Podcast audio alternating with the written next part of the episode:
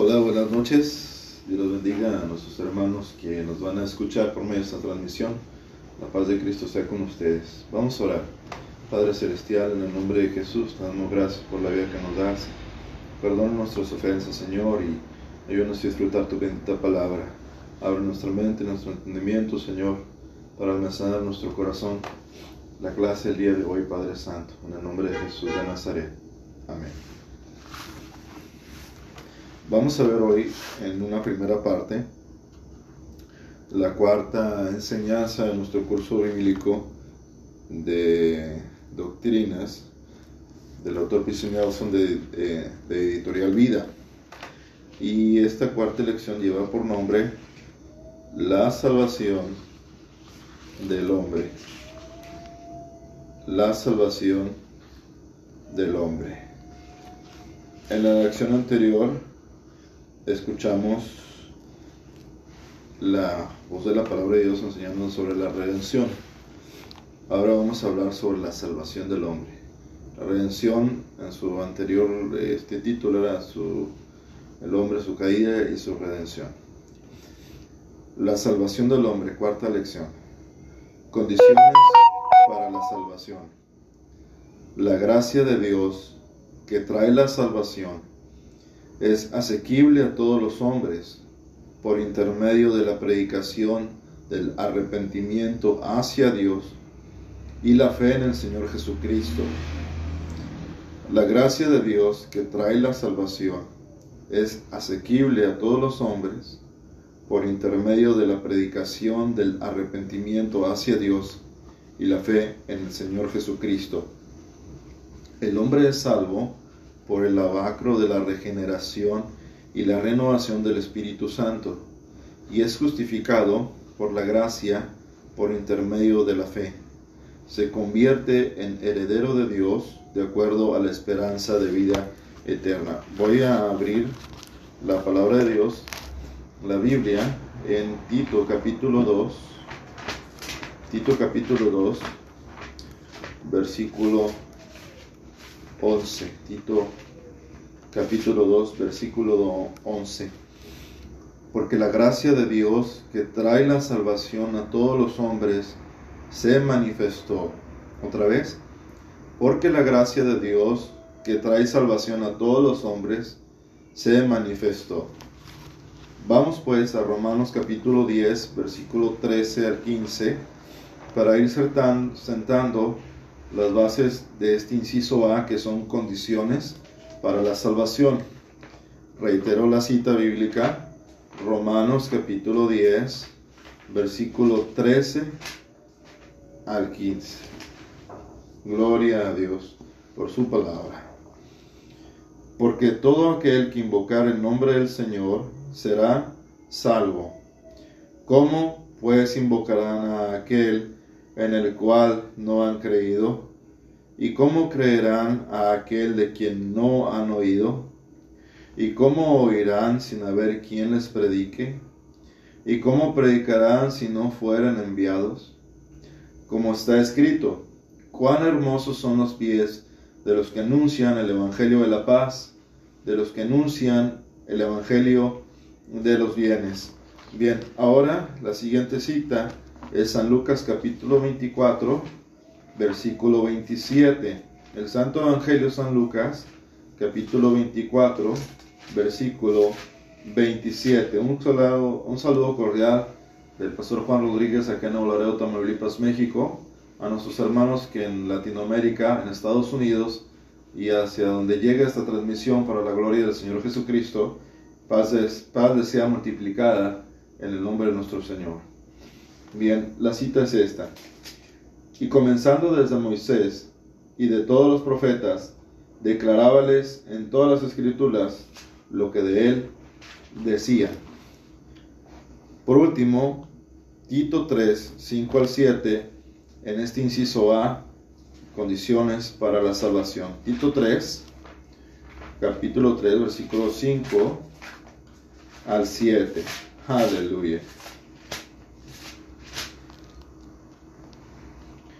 No por obras de justicia que nosotros habíamos hecho, mas por su misericordia nos salvó por el lavacro de la regeneración y de la renovación del Espíritu Santo, el cual derramó en nosotros abundantemente por Jesucristo, nuestro Salvador, para que, justificados por su gracia, seamos hechos herederos según la esperanza de la vida eterna.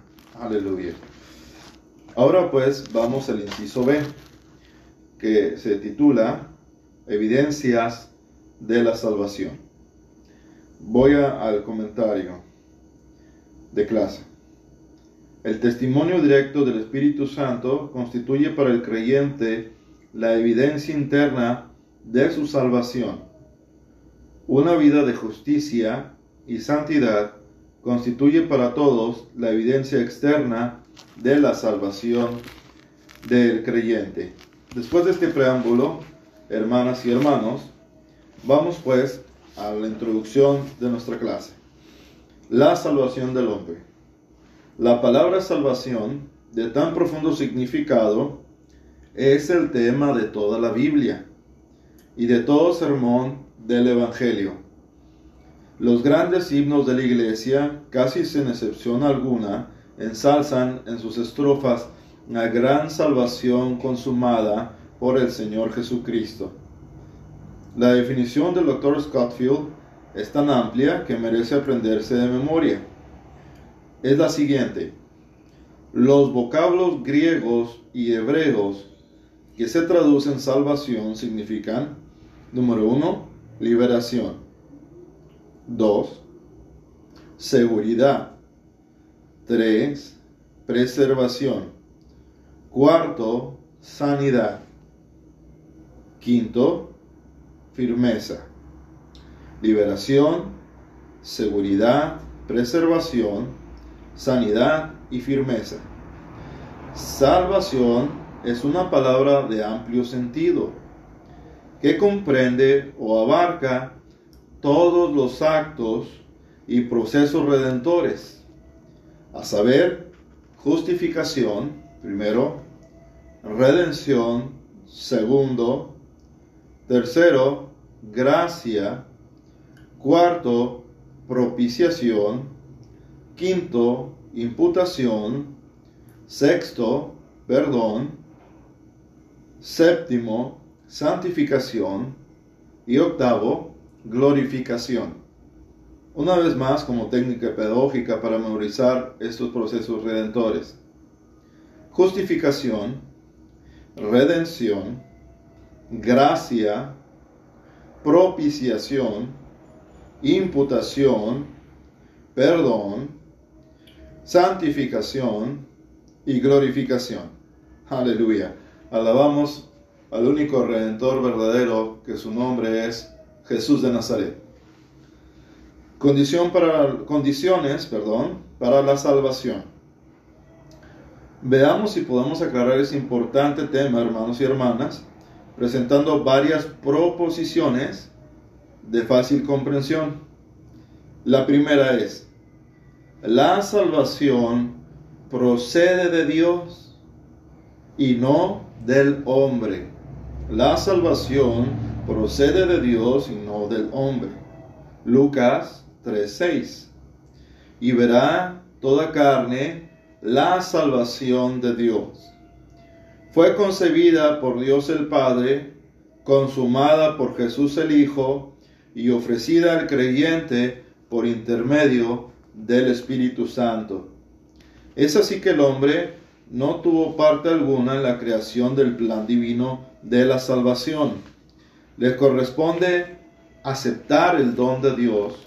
En Romanos 6:23 que se lee lo siguiente, porque la paga del pecado es muerte, mas la dádiva de Dios es vida eterna en Cristo Jesús, Señor nuestro. Lucas 19:10 Porque el Hijo del Hombre vino a buscar y a salvar lo que se había perdido. Tan pronto como el hombre pecó, Dios anunció el proyecto divino para salvarlo. Génesis capítulo 3, versículo 15. Y enemistad pondré entre ti y la mujer, y entre tu simiente y la simiente suya. Esta te herirá en la cabeza, y tú le herirás en el calcañar. Segunda proposición. Solamente Jesús puede salvar al hombre. Hechos capítulo 4, versículo 12. Y en ningún otro hay salud o salvación, porque no hay otro nombre debajo del cielo dado a los hombres en que podamos ser salvos. Fue el apóstol Pedro quien bajo la unción del Espíritu Santo declaró ante el Senado judío que solamente Cristo podría salvar al hombre. El Señor Jesús vino a buscar y a salvar lo que se había perdido. Lucas 19:10. El Señor Jesús vino para dar su vida en rescate por muchos. Lo que leemos en San Mateo capítulo 20, versículo 28. Es la propiciación por nuestros pecados y por los pecados de la humanidad. Léase San Juan capítulo 2, versículo 2. Por él hemos recibido la reconciliación. Romanos capítulo 5, versículo 11, en el cual tenemos redención por su sangre, la remisión de pecados por las riquezas de su gracia. Aleluya. Efesios capítulo 1, versículo 7. Porque sin derramamiento de sangre no se hace remisión. Hebreos 9, 22. Tercera proposición.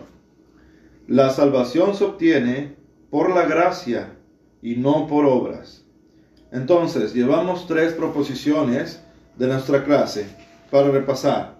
La primera es, la salvación procede de Dios y no del hombre. La segunda es, solamente Jesús puede salvar al hombre. Y la tercera es, la salvación se obtiene por la gracia y no por obras. Efesios 2, capítulo 8, perdón, versículo 8 al versículo 10 porque por gracia sois salvos por la fe, y esto no de vosotros, pues es don de Dios, no por obras, para que nadie se gloríe, porque somos hechura suya, criados en Cristo Jesús para buenas obras, las cuales Dios preparó para que anduviésemos en ellas. Tanto estos versículos como otros procedentes de la pluma de Pablo nos enseñan con claridad que jamás podremos obtener la salvación por nuestras propias obras. Es solamente por la gracia. En el libro a los romanos, Pablo afirma que tanto los gentiles como los judíos están perdidos. A aquellos, aunque sin ley, por no haber ajustado su conducta al conocimiento que tenían de Dios capítulo 1 del libro de Romanos.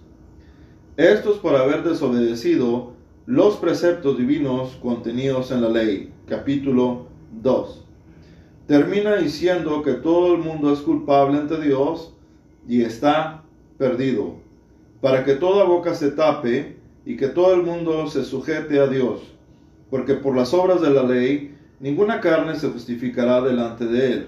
Romanos 3, 19 y versículo 20. Léase. Esta verdad, percibida con claridad meridiana por Martín Lutero, dio origen a la reforma en Europa.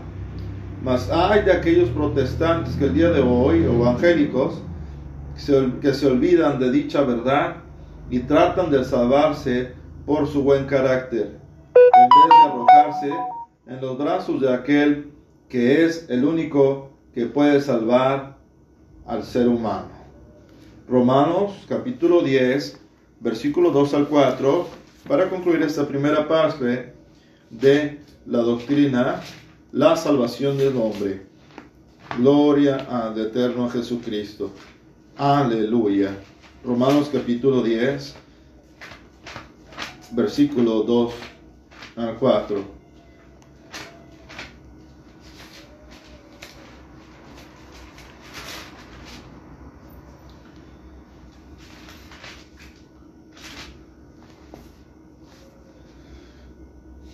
Porque yo les doy testimonio que tienen celo de Dios, mas no conforme a ciencia, porque, porque, porque ignorando la justicia de Dios y procurando, procurando establecer la suya propia, no se han sujetado a la justicia de Dios, porque el fin de la ley es Cristo, para justicia a todo aquel que cree. Padre Celestial, te damos gracias, Señor, por la salvación tan preciosa que nos das.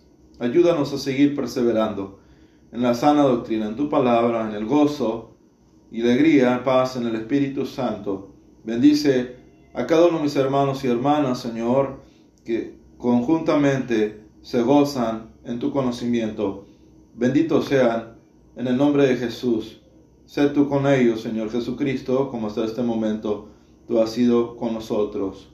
En el nombre del Padre, del Hijo del Espíritu Santo, te damos gracias por la vida y esta oportunidad maravillosa de aprender de tu preciosa palabra. Amén. Les envío un cordial saludo afectuoso de la iglesia amados los unos a los otros en la colonia de Listen o Laredo, Tamaulipas. Se despide de ustedes el hermano Juan Rodríguez. Cristo les bendiga.